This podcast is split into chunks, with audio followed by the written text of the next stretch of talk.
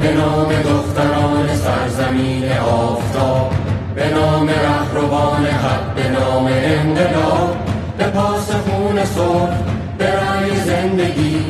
قسم به ظلم رفته بر تن زنانگی. به قسمت هشتم پادکست پرسیس خوش آمدید. این قسمت تقدیم می‌کنیم به همه زنان سرزمین ایران که بیشتر از 150 ساله که دارن برای حق و حقوق و برای آزادیشون میجنگن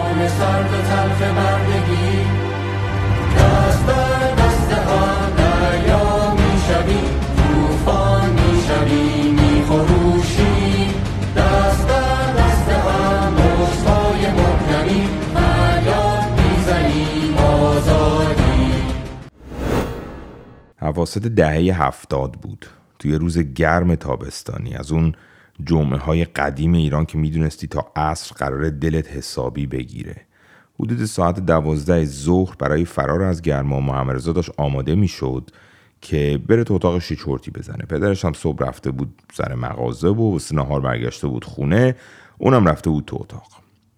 همجوری که محمد داشت آماده می‌شد ناگهان صدای زنگ در بلند میشه. مادر محمد رضا آشفته میدوه میاد تو اتاق و بهش میگه بدو بدو بدو بدو در رو باز کن بابات الان بیدار میشه عصبانی میشه اصلا حوصله ندارم.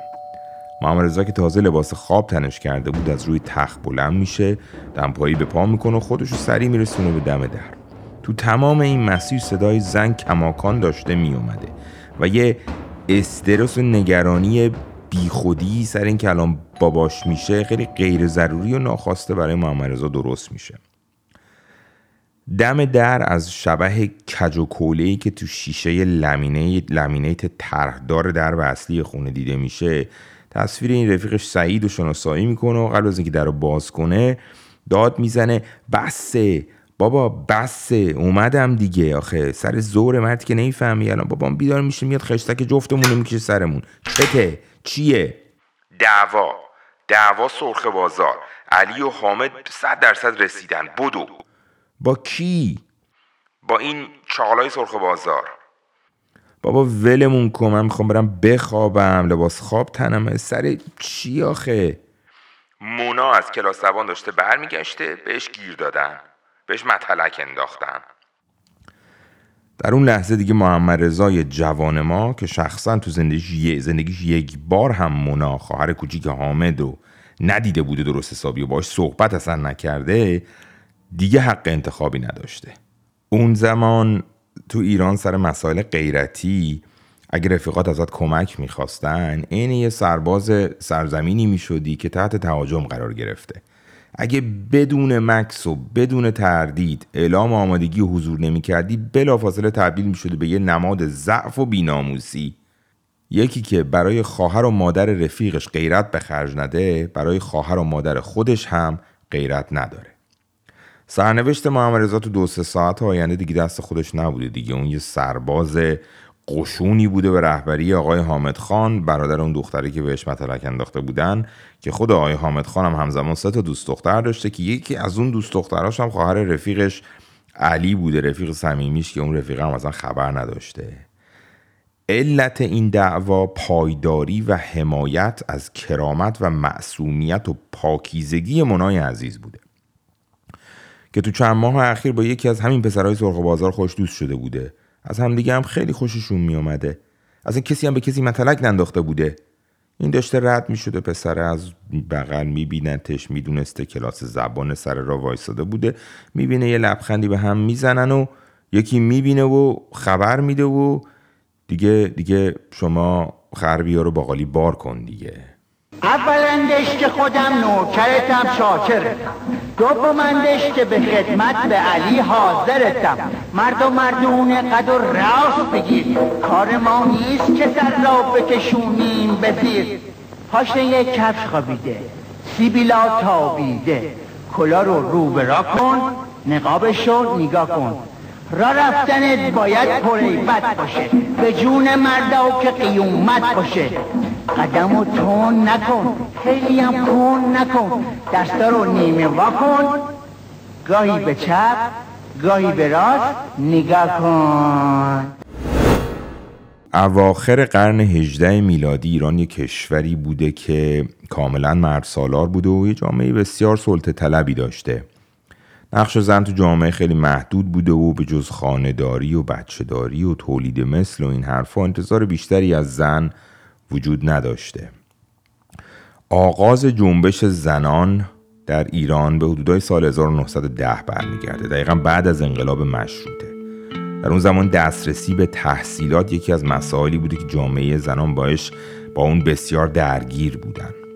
اولین باری که مدرسه برای زنان تو ایران ساخته میشه دولت ایران یعنی دولت قاجار نبوده که مدرسه می‌سازه. مدرسه توسط این مبلغان دینی غربی میان و وقتی این مدارس رو افتتاح می‌کنن علمای شیعه لطف می‌کنن و به زنان مسلمان حق استفاده از این مدارس رو نمیدن. مثلا مثلا سال 1874 یه سری مبلغای آمریکایی میان یه مدرسه ای تو ایران باز می‌کنن به اسم ایران بثل سکول که بعدا این مدرسه تبدیل میشه به مدرسه عالی دماوند که جورایی خواهر اون دبیرستان معروف ماندگار البرز به حساب می اومده این خانم شاعر معروف خانم پروین اعتصامی سال 1924 از اون مدرسه فارغ تحصیل میشه.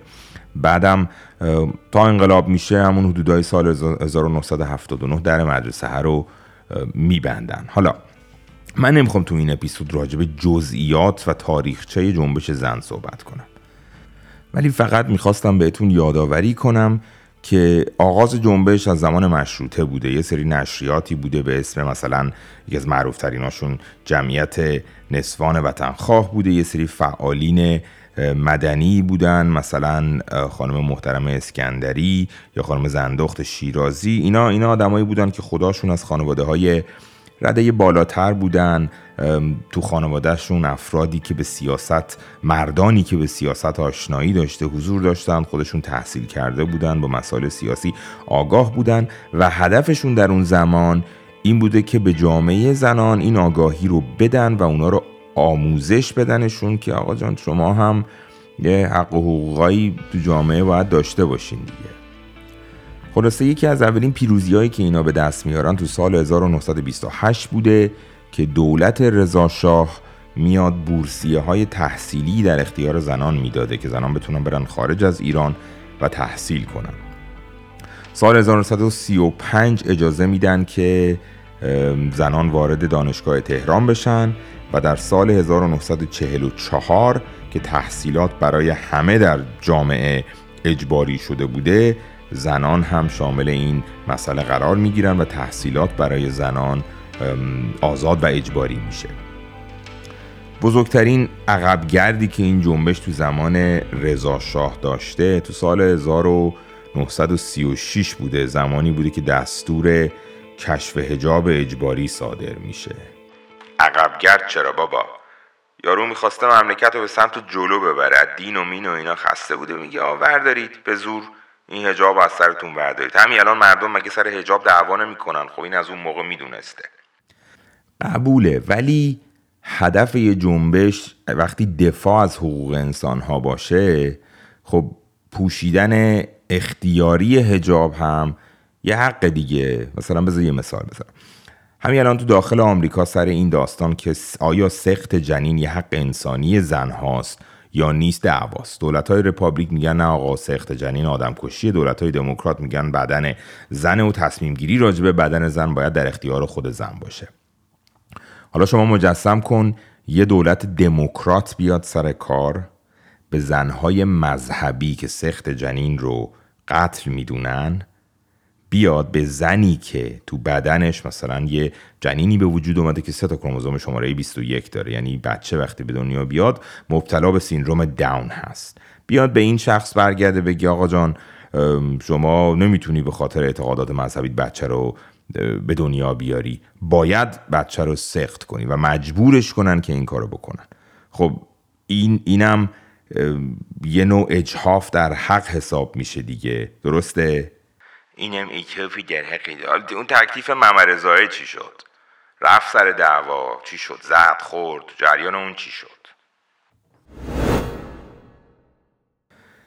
دهه های چهل و پنجاه میلادی اوج هوشیاری اجتماعی در حقوق نقش و پتانسیل حضور زنان تو قوانین مختلف جامعه بوده که نهایتا تو سال 1963 با پیروزی این رفراندوم انقلاب سفید جامعه ایران واقعا متحول میشه و ایران از نظر جایگاه زن نه تنها متمددترین کشور خاور میانه بلکه یکی از مترقی ترین کشورهای دنیا میشه. اون زمان 6 تا زن برای اولین بار وارد مجلس میشن بلافاصله. خانمها حق رأی می‌گیرن. زنها وارد کارهای دیپلماتیک میشن. قضات زن از جمله خانم شیرین عبادی برای اولین بار در ایران دیده میشن. سال 1968 خانم فرخ و پارسا وزیر آموزش و پرورش میشه. بعدم این مسیر ادامه پیدا می‌کنه. در سال 1975 با کمک و تلاش سازمان زنان ایران حق طلاق به زنها داده میشه حق به دستگیری هزانت کودکانشون بهشون داده میشه. حداقل سن ازدواج برای دخترها به سن 18 می‌رسه بالا میارن سن ازدواج رو. ابورشن یا سخت جنین برای خانوم ها اختیاری میشه. تمامی قوانین کاری اصلاح میشه. برابری حقوق مردان و زنان در جامعه رسما و قانونا به قلم میاد. یعنی خلاصه اینکه در تاریخ ایران یا شاید هم در تاریخ بشریت. محمد رضا پهلوی یکی از بزرگترین و مؤثرترین پیشگامان و قهرمانهای حقوق زن در دنیا باید به حساب بیاد. تو مدت کمتر از 20 سال ایران از یک حکومت پدرسالار سلطه طلب تبدیل میشه به یکی از لیبرال ترین و, و پیشرفته ترین کشورهای دنیا. زنان ایرانی هشت سال زودتر از زنای سوئیسی اجازه رأی داشتن و در انتخابات شرکت می‌کردن. یعنی اون شرایط اون زمان رو شما مقایسه کنید با اتفاقایی که الان در جامعه داره میفته واقعا جای افسوس و جای گریه داره.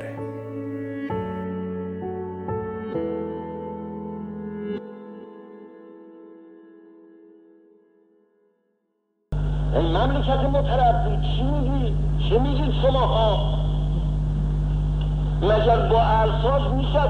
مگر با چهار تا زن فرستادن مجلس ترقی حاصل می‌شد؟ ما با ترقی زنان مخالف نیستیم. با این فحشا مخالفیم. با این کارهای غلط مخالفیم. مگه مردا آزادن که زنان می‌خوان آزاد باشن؟ آزاد مردا آزادن با لفظ درست میشن زنا مردا آزادن. در این مملکت الان مردا آزادن. در چی آزاد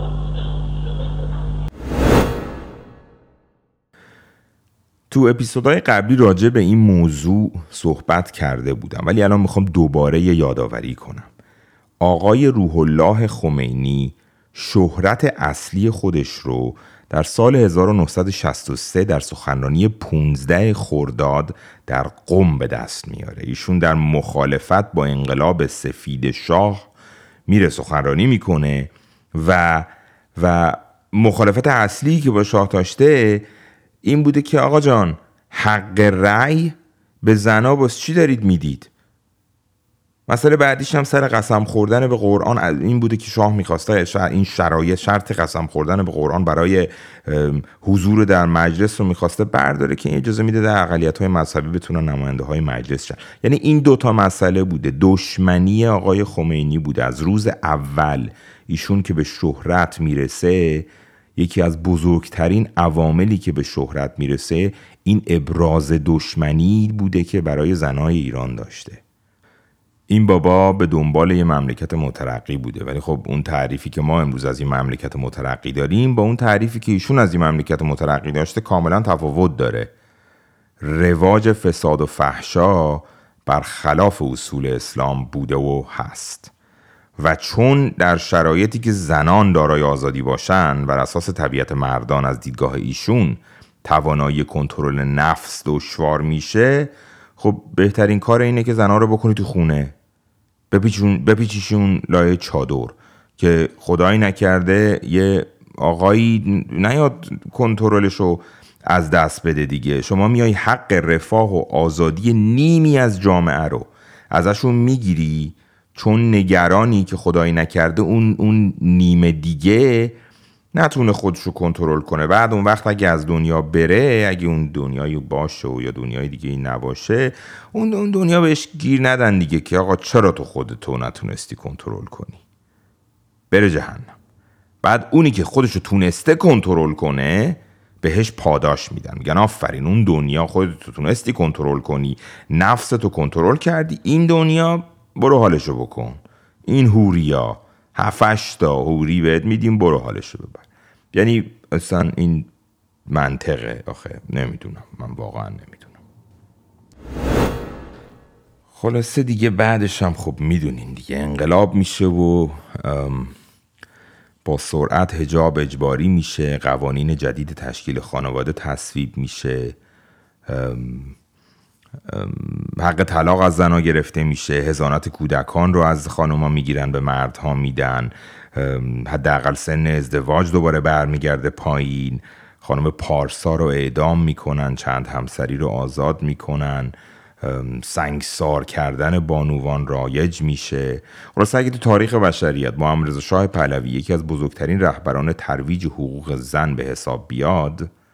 آقای روح الله خمینی باید به عنوان بزرگترین دشمن زنها اسمش ثبت شه. من تازه 18 سالم شده بود تصدیقمو گرفته بودم. خیلی خوشحال بودم و با دوستامون رفته بودیم بیرون یه شب تو ایران. تو خیابون جردن داشتیم همینطوری بالا پایین می‌کردیم و می‌رفتیم که کمیته ما رو میکشونه کنار. با همون صحبت می‌کنه و میگه او نمی‌دونم هجابتون رو درست کنین. حالا ما هم همش چهار تا دختر بودیم تو ماشین یعنی کار خاصی نمی‌کردیم. ولی انیوی که تصدیق منو از من می‌گیره. تصدیق منو از من می‌گیره و به میگه که اگه تصدیق تو می‌خوای بهت بدم برو پایین تر دوستات رو پیاده بکن. خود تنها دور می‌زنی میای. سر این کوچه من میام تصدیق تو میدم. دوستا رو پیاده کردم و رفتم. رفتم تنهایی دور زدم و دم کمیته یارو پلیس اومد کنارم نشست. حالا یا گشت بود. ولی اینیوی لباس رسمی اداری تنش بود. یعنی جز بسیجی ها نبود حتی. اومد نشست بغلم و گفتش که برو برو بالا. حالا چی یه کوچه سربالایی پهن بود ولی خیلی هم تاریک بود چون شب بود. من گفت برو بالا و هیچ. من خدا بیخبر رفتم بالا و گفت بزن کنار رو یه جای تاریک واستادیم و حالا روی صندلی جلوی ماشین بغل دست من نشسته بود پلیس همینطوری بهم نزدیک شد. یعنی قشنگ مثلا صورتش با صورتم سه سانتیمتر دو سانتیمتر فاصله داشت و دستش گذاشت رو پام. ولی همینطوری واسطه بود زول زده بود چشام احساس می‌کردم می‌خواد یه کاری بکنم. من مثلا مونده بودم چیکار کنم فرار کنم جیغ بزنم. ولی همینطوری احساس کردم که سنگینی وحشت من انگار کامل دیده می‌شد تو چشام برای اینکه همینطوری واسطه بود هیچ نمی‌گفت و احساس کرد که انگار که من از اون مدل دخترا شاید نیستم. ولی کشید عقب و کارتو امداد و پیاده شو هم ماشین. یعنی من خیس عرق بودم قشنگ یادمه. یعنی صدای قلبم که تو گوشام بود دستام کف دستام خیس عرق بود و اون لحظه همون دو سه دقیقه ای که تو صورت من همینطوری واسطه بود نگام کرد یعنی من در هر آن منتظر بودم یه اتفاقی بیفته. ولی برام عین نیم ساعت گذشت. اینقدر به نظرم طولانی اومد.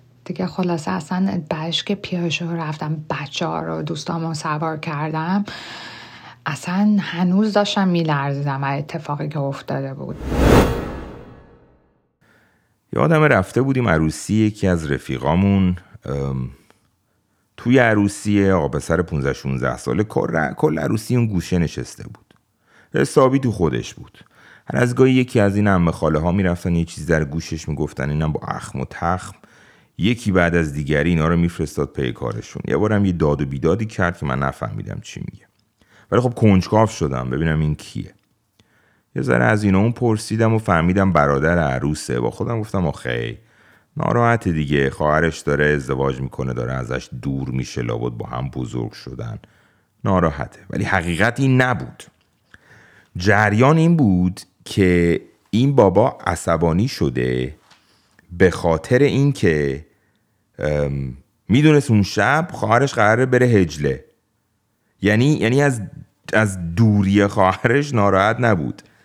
حالا من نمی‌دونم واقعا چجوری جامعه خانواده مذهب به این آقا پسر این جسارت رو داده بود که در ملع عام از شرکت و حضور خواهرش تو شب زفاف شاکی باشه.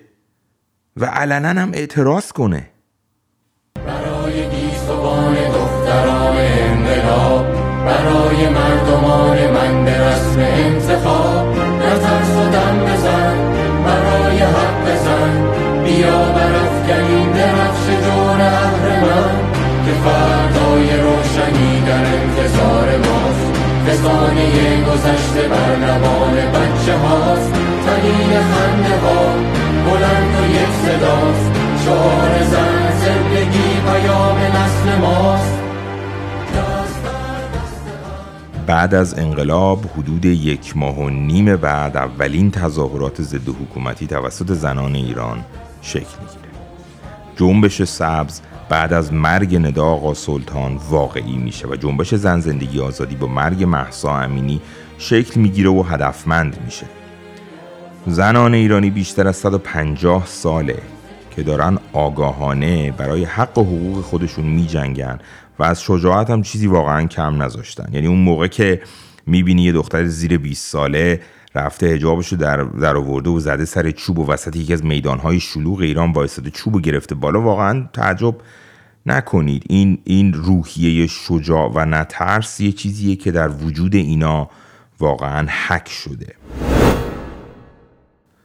خانم پروفسور الیز سناساریان که یک ایرانی آمریکایی و استاد علوم سیاسی دانشگاه یو هست تو یکی از کتابهای خودش اینگونه می نویسه در تبریز در سال 1931 در ابتدای انقلاب تنباکو زنانی مانند, مانند زینب پارشا حضوری فعال و مفید داشتند. روزی ستارخان از مصدومیت سربازی که از رفتن به درمانخانه خودداری می‌کرد آگاه شد. ایشان به دیدن سرباز رفت و او به, و به او گفت پسرم تو نباید از این دنیا بروی. اهداف ما قدرت و اراده آهنین تو را نیازمند است. چرا نمی‌گذاری زخمت را درمان کنند که به میدان نبرد بازگردی؟ سرباز در گوش سردار خود زمزمه می کند که من یک زن هستم. این که داستان مولانه بابا. آره ولی خب این داستان واقعیت داره ثبت شده. توی یکی از درگیری های آذربایجان در میان جنازه های کشته شدگان بدن 20 نفر پیدا میشه 20 ددن 20 زن پیدا میشه که اینا با پوشیدن لباس مردانه خودشونو قایم کرده بودن. و در نبرد شرکت کرده بودن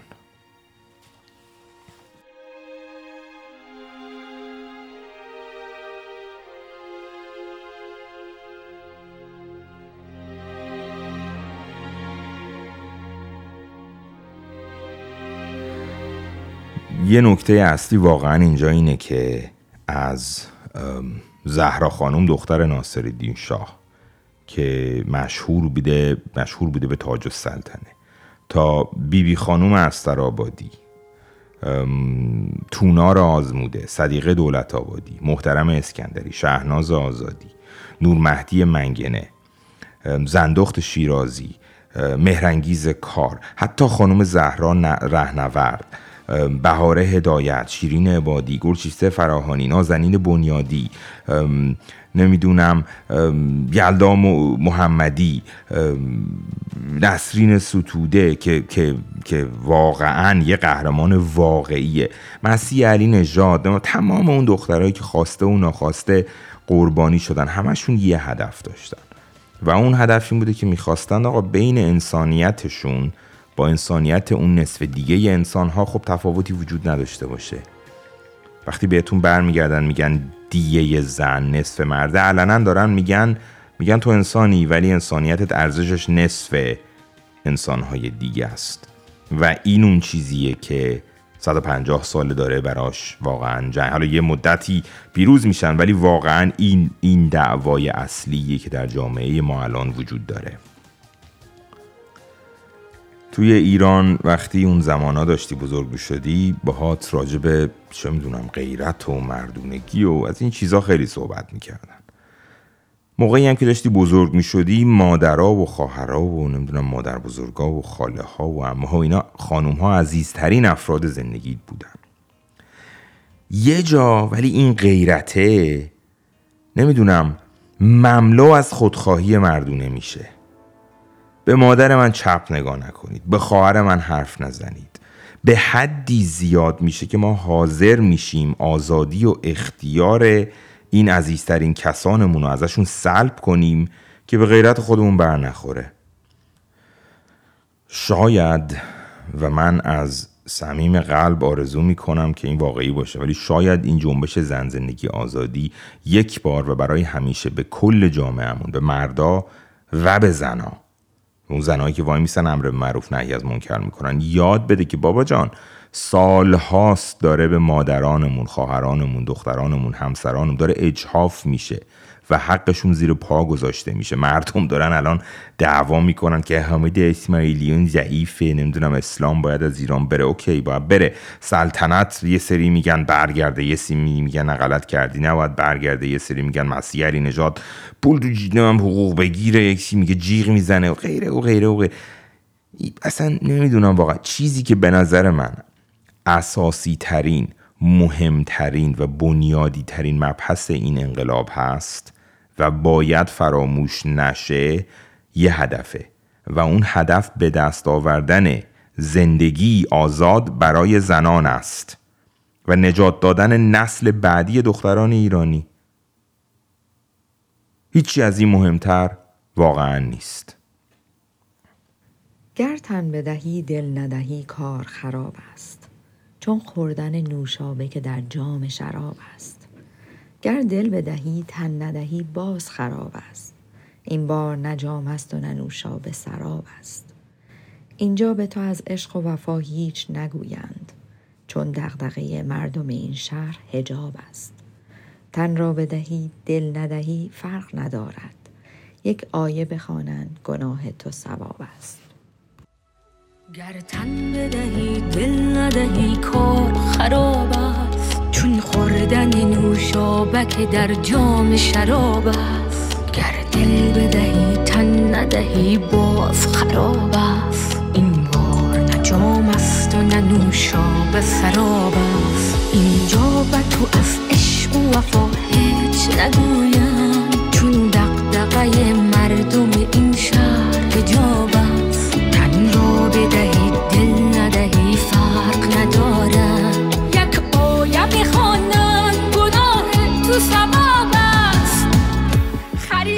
برنامه شما رو به هیچ خدایی نمیسپارم ولی از صمیم قلب آرزو می‌کنم که اگه خدایی نکرده یکی بیاد به آقا چه می‌دونم بالای چش ناموس دبروه بر نخوری و به پری بری بزنی همه چی رو تیپ و تار همه چی رو بزنی درب و داغون کنی. برو از خود مادرت خواهرت همسرت دخترت برو بپرس اوکی؟ شما خودت از پس این قضیه بر میای؟ کمکی می‌خوای از من یا می‌خوای من دخالت نکنم؟ اگه کمکی می‌خوای بگو من هستم. بیشتر از این لازم نیست. غیرتمندی اگه این کارو بکنی. اینجوری غیرتت بیشتره تا اینکه بری یهو بزنی به تیپ تار همه چی. مثل میت که دلقک شده بودم نشاعر در کشور من ارزش انسان به نقاب است. تن را بدهی دل ندهی فرق ندارد. یک آیه بخوان